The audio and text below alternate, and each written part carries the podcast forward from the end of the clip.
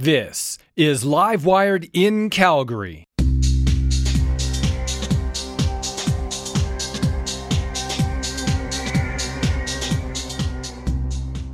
Hey everyone, welcome to the February edition of Live Wired in Calgary. I am your host, Darren Krause, editor at livewirecalgary.com. We have a great show to bring you this month, right from my home office, situated on traditional Treaty 7 land. Of course, the show isn't possible without the support of the team here at CJSW 90.9 FM.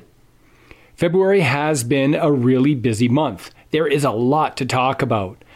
After last month's show, I received some positive feedback on the adjustments to include some smaller segments in the show, so we're going to continue with that.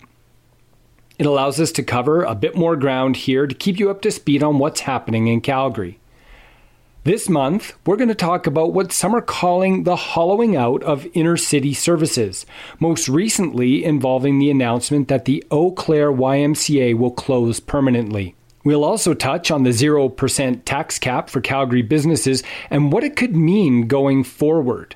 We'll bring you a clip from a newly formed political action committee called Look Forward Calgary, and we will round out the show with a quick clip on a conversation I had with Luke Azevedo, Calgary's film commissioner, about the excitement in Calgary's film and television industry.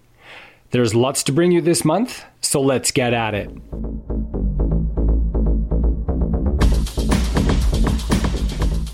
Calgary businesses will likely see their 2021 tax rate capped at 0%. Yes, you heard that right, at a cost of 44 million to the city of Calgary. Originally, it was going to be capped at a 10% increase, and that would have cost the city between 15 and 20 million. First, we'll run two clips one from Councillor Farkas, who sponsored the motion, and the other from Mayor Naheed Nenshi, talking about something called the bow wave. We have a duty to deliver. So these are unprecedented and brutal times for local businesses. Those who are bearing the brunt of some of these increases are some of those who are least able to pay due to public health orders. So committee, uh, I hope will consider this. We are handing the next council a good financial position to work with especially given the amounts that uh, would be uh, still available within the fiscal stability reserve if this were to be authorized. So, um, committee, please support this. We have to do absolutely everything in our power to help these businesses survive, and with every single tool at our disposal, regardless of whether you like it or not. So I'll just say that um, I'm very sympathetic to everybody here, and I'm not quite sure um, how I'm going to go on this. I am very worried about the bow wave. Um, I think that we can afford to take this to 6% and set aside that money.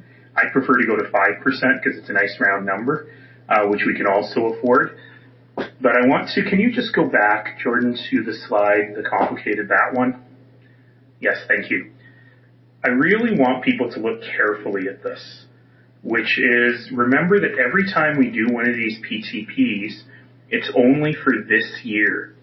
So the big increase that you were supposed to get last year flows through into this year in Moses. And so there are some advantages to saying, look, we can, this has been a very, very weird year for a lot of businesses, not all of them. Remember that those large format uh, warehouses, the reason they went up so much is precisely because they had a great year in business as people have been shopping online so much more. Um, so at some point you got to let the market do its job. And what I'm worried about, and I can be convinced, I'm gonna I'm gonna listen very carefully to the debate because that's why I said at the beginning I suspect we're gonna have some discussion on this because I would like to go to six or five percent.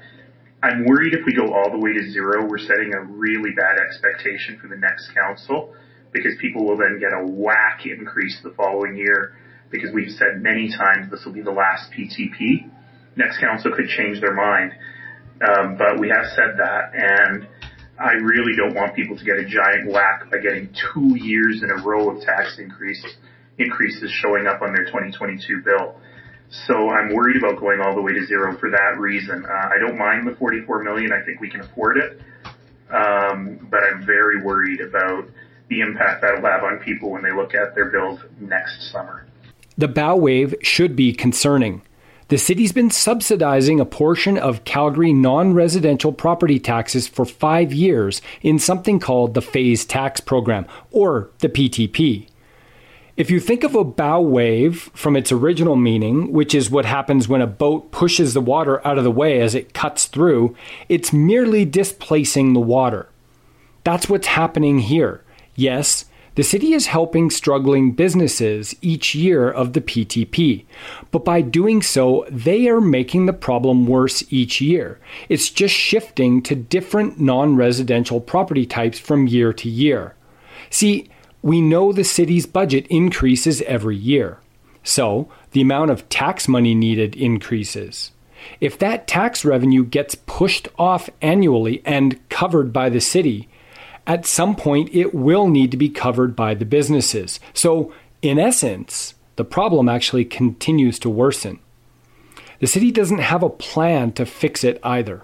They expect, with the bump in the post COVID economy, that they'll see some sort of relief. But that money needs to come from somewhere, and at some point there will be a reckoning or another PTP.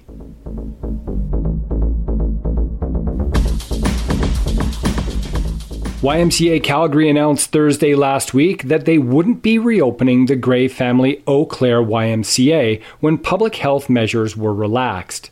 They said the permanent closure was a result of escalating costs, lower membership, and inflexibility with the current operations at the facility. This was obviously compounded by COVID 19, though they did say that the pandemic didn't force the closure as the problems were there before. On top of that, I also learned from Councillor Evan Woolley that the Beltline pool likely won't reopen in its current form either. So, what does that mean for recreation options in the area and the attraction of the inner city in general? We talked with Peter Oliver of the Beltline Neighborhoods Association and Evan Woolley, both of whom shared strong opinions on the topic. First up, Peter Oliver. I, I mean, it just makes no sense. Uh, it, it's the city turning its backs on existing neighborhoods, and we've seen this time and time again. We get all this investment, um, and there's all this money available to build new communities and these new multi hundred million dollar recreation centers. Um, but then uh, when it comes time to just keeping open the existing uh, services in, in existing older neighborhoods and established neighborhoods, um, they just let everything hollow out and, and fall apart and, and don't have the money uh, at the end of the day. And I think it's um, it's outrageous that uh, recreation would be proposing this, and it's completely counter to the city's objectives of uh, absorbing new residential growth in existing neighborhoods. Here's Councillor Evan Woolley. I, I, I, think there's been a massive failure of leadership at the city of Calgary uh, in regards to uh, to that question, which is when you have the director of recreation, who's the head of uh, the live component of the downtown, right of our, of our downtown strategy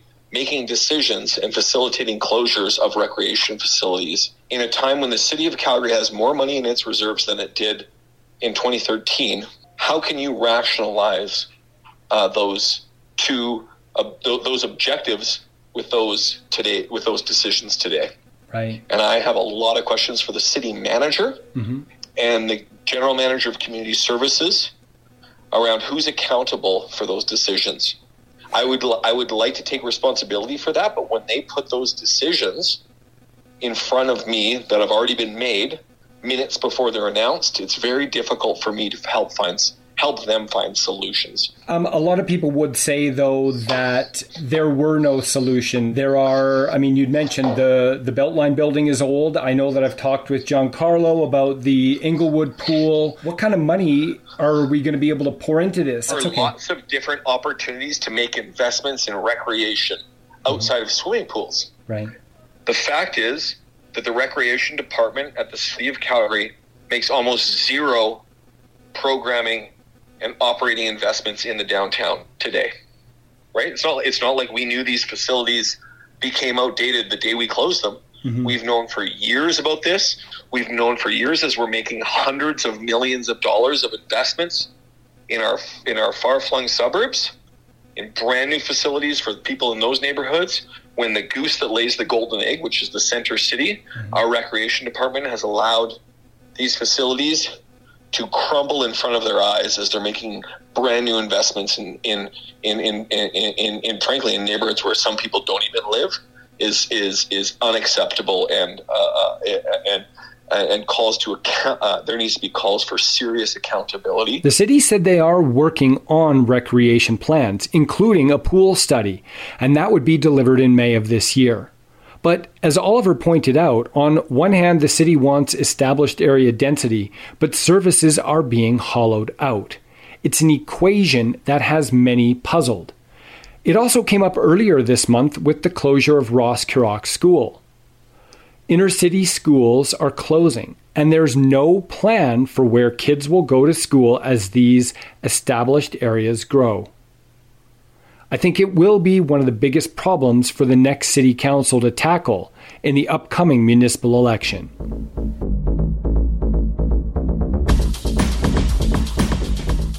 If you don't yet know what a political action committee is, also known as a PAC, you will by the time this year's municipal election is over. Rule changes have allowed PACs to fundraise and spend limitlessly in the upcoming election. They're also known as third party advertisers.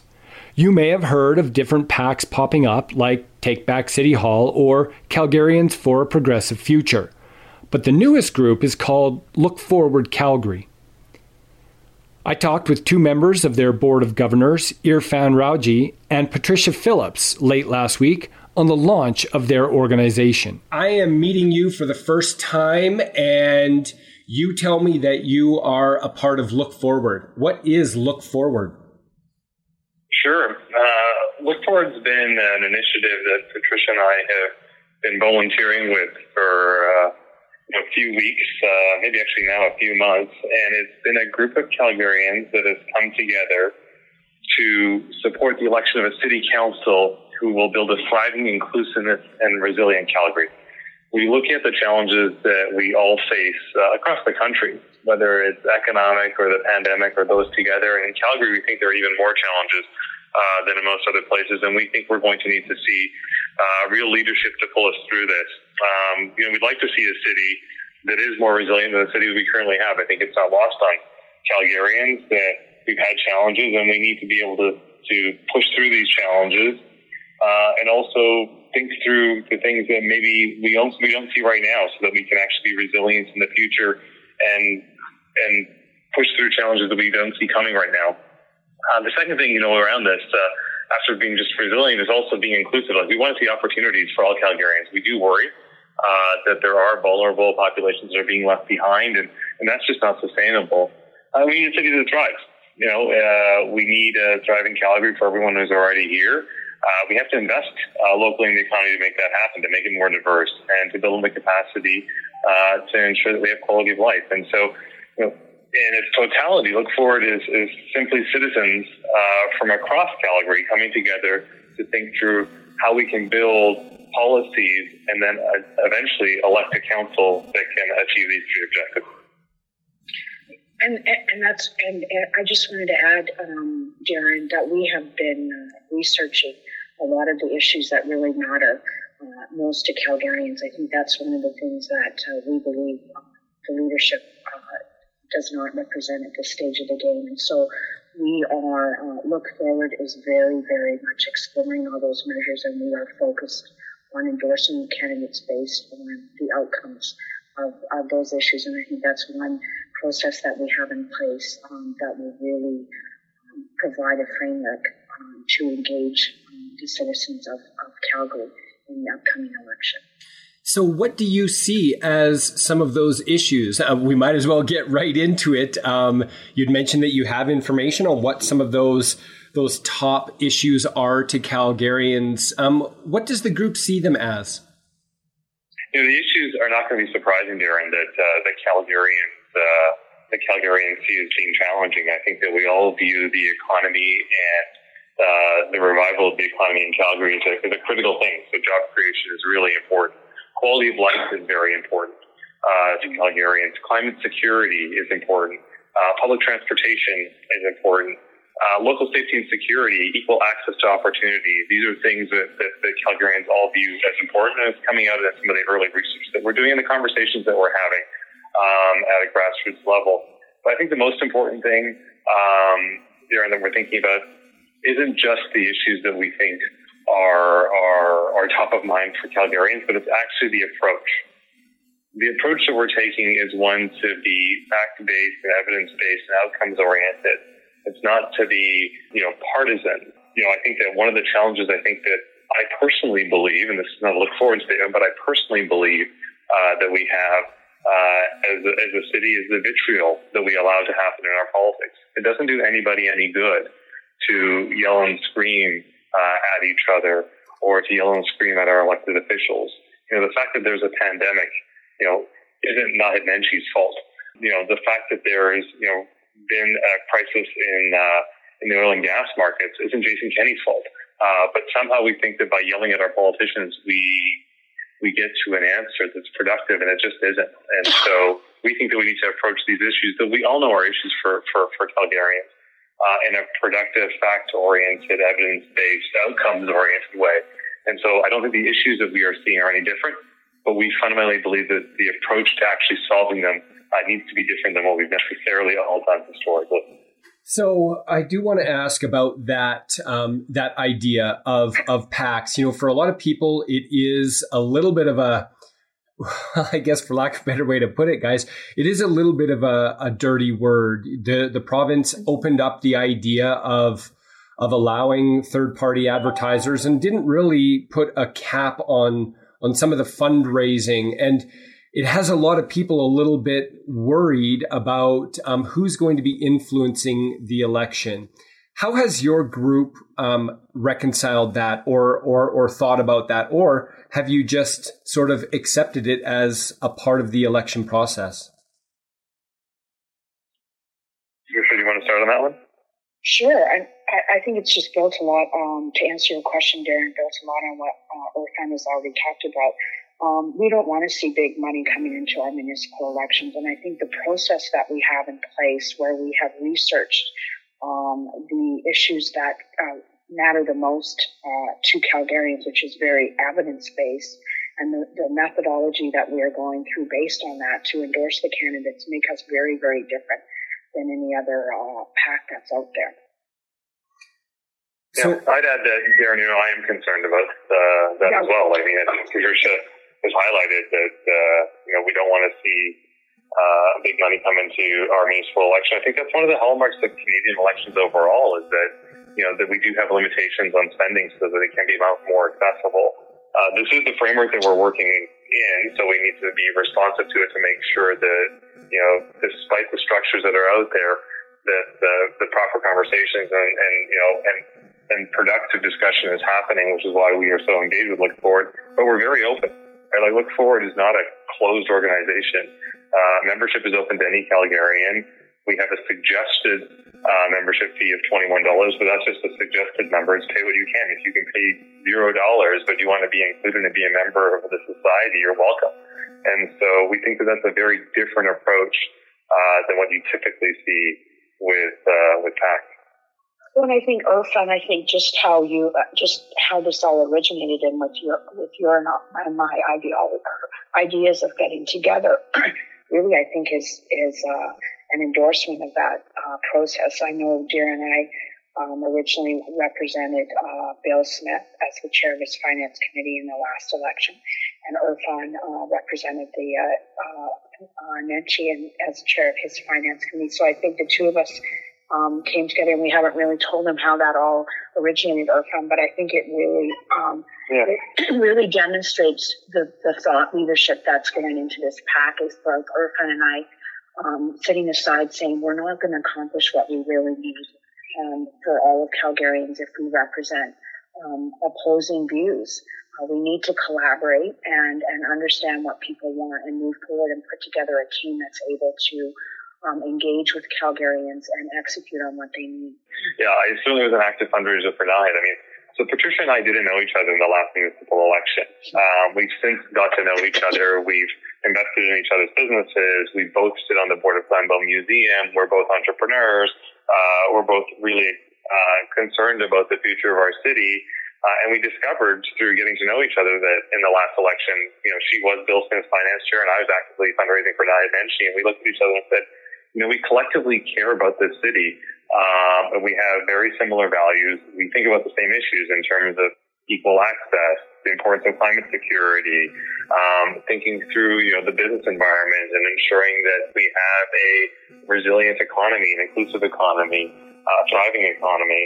Um, and so we saw so much similarity. And then we also looked at City Hall and saw so much vitriol. We said, you know, if we want our elected officials to, to act productively as citizens and as fundraisers, we need to be productive. And so we should be coming together. Uh, this is a time where, where we need to come together as a city. We need to have leadership. And we can't afford uh, to be uh, to be fighting each other. We have to unite, and so it starts with people like Patricia and I saying, you know what, we're not going to do this against each other. We're going to do this together because it is too critical. We are at a really important juncture. It's too important. Uh, we have to get this right. Like them or not, PACs are here and you'll get to know them well this election year. Don't forget, though, to look beyond the message of PACs and question the candidates directly on issues that are important to you be an informed voter. You can check out our running list of candidates and their introduction stories on the election tab at livewirecalgary.com. Calgary and area has had a successful film industry for decades. So much so that a purpose built studio facility was c- constructed. That's the Calgary Film Center. Now, right now, we're in a golden age of sorts in the entertainment industry with the explosion of streaming services online. Last week, Netflix announced that it would be opening a Canadian office. Not sure yet if it will be in Calgary, but it gave us the chance to catch up with Calgary's film commissioner, Luke Azevedo the the Calgary film television industry's had a lot of really really good news lately, Luke. Um, this word that Netflix is opening offices in Canada, just another uh, sort of good news sort of thing. What do you think this means? Like, does it mean anything specific? Do we expect a a Netflix office here in Calgary, given our locale? What do you kind of get from it? Well, I think you know it's it's important to note that Netflix has had a presence in Canada for a long time and uh, has done well over two billion dollars worth of activity in uh, in the last while. So it's um, this is now a, a, confirmation of the importance of Canada um, to Netflix even further than it has been as a partner, and now uh, to uh, create and access Canadian content. Um, so I think, uh, you know, it's, it's uh, a different type of environment where Canadian content hopefully will play a, a larger part in, uh, in how Netflix, um, you know, uh, here in Canada, the, the creation of that content, and the acquisition of it. So I think it's a big deal for the production community across the country. Where they determine that they're going to locate the office is where it's going to be best for them for those activities to occur. And um, as I said, they have a presence here across the country. Uh, we here in, in Alberta and specifically in the Calgary area have done Netflix productions uh, successfully, and um, it's been good experiences for the organization, and uh, hopefully we continue to do that. Of course, we would absolutely be interested um, in having an opportunity, and uh, we've expressed our interest in having uh, more engagement with Netflix, and if this was a possibility, Alberta would be very happy to uh, to engage. So, I mean, let's talk about some of those things that that make Calgary a good place. Obviously, the location's good. We have the film center. We've got great crews. Uh, there's there's a lot of talk about more films, more TV series being shot here. Mm-hmm. At, at what point do we need to look at an even greater investment in infrastructure? Well, Darren, that's a that's a great question and something that's already started. So one of the, you know, so there's some things that are not really well known. So mm-hmm. part of the uh, the way that film and television is attracted to an area and the way that it grows in that area um, is very specific. So the incentive is the attraction. It brings uh, film and television into the zone. That's one of the main conversations. Obviously, these days, safety is the number one consideration. Safety and the fact that they could bring a project to a jurisdiction like Alberta and be able to start and finish that project. The crew base, the quality of the people in front and behind the camera. That is core because that helps you, uh, you know, you want to use as many local people as you possibly can, helps you control um, the environment of the project, helps you engage a local marketplace that know their environment very well and can help make the project much more successful. Then there's the infrastructure. To your point, one of the things that happens and has already started to happen. Calgary Film Center was built. Uh, it was our first purpose-built facility in southern Alberta, and it has been a, a catalyst for attraction of productions. And now, based on us being in a, a, global pandemic, even more so because you can really isolate your project in the appropriate way and make it so that your safety protocols can be operated in the manner that you need them to be. Then you look at what other opportunities there are. The Calgary Film Center fills up. What else are you going to supplement a purpose-built facility with? So we've had many conversations over the years and many engagements um, with our local uh, real estate community and developers who have um, have come forth and have enabled us to have facilities over the years um, that productions can operate out of. Now um, we have other organizations that are studio owners and operators and um, technology and equipment uh, distributors that have now come into our region and have started to retrofit warehouse facilities have started to invest in office uh, here for equipment distribution and are engaging with the community and becoming part of the ecosystem, which then makes Alberta a more competitive landscape uh, for the global marketplace. So we've started to see this happen. There is also talk of the next phases of, uh, of purpose-built facilities. And so when the, when your production community, the studios and the streamers are looking into a jurisdiction, they take everything into consideration. Are there incentives? Sure. And are they competitive? Are the crews, what's the crew depth and the quality of the crew? What is the infrastructure that's there? And how do we um, ensure that we have what we need to get the project done? And then layered over all of that is the safety aspect of the industry in that location. So we fit well in a lot of those areas. And we're in a situation right now that is, you know, to the production season, it's been a great start. And should things continue, um, and us be, uh, continue being able to, uh, to operate, um, and stay, uh, in a safe place, we will have an opportunity to have one of the biggest years, if not the biggest, that this province has ever had in film and television. Luke, are you confident that we have a lot of those things, the incentives, the the infrastructure, the crew base, um, and I guess ultimately the the will to put all of those things together in order to let us build on Calgary's film success, or or is there a danger that you know we're going to reach a certain point, and because we haven't put anything more into it, um, that we might we might lose out on some of this stuff? Well, let's let's take a look at it from a, a couple different perspectives. First and foremost, the growth of the sector is, uh, whether it's here or anywhere, is really determined by the amount of work. And so the excitement around this particular sector globally right now is it is one of the sectors that is in a growth pattern. So with our, you know, uh, our unions and guilds and um, our associations, they are uh, already proactively and have been for a while proactively uh, attracting some of the folks back that may have migrated to other jurisdictions because of the workload, um, as well as training engagements with the post-secondaries and engagements with other sectors that we potentially have the ability to attract some of those um, workers into our our area as well. And then the consistent development and training and mentoring of folks both in the industry to move up in levels um, and as well as attracting skilled um, labor and skilled folks into the area, and then from in front of the camera as well, building our capacity in that zone so the most amount of Albertans can go. From the incentive perspective, consistently working with government to get us to a point where we can be more globally competitive.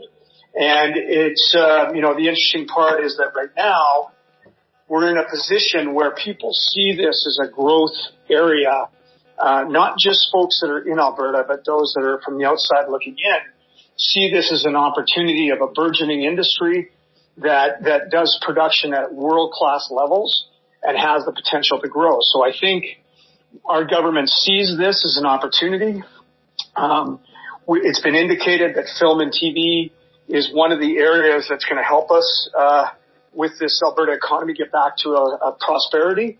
And we want to be part of those those conversations. We want to be part of that, um, you know, that reinvigoration of our economy.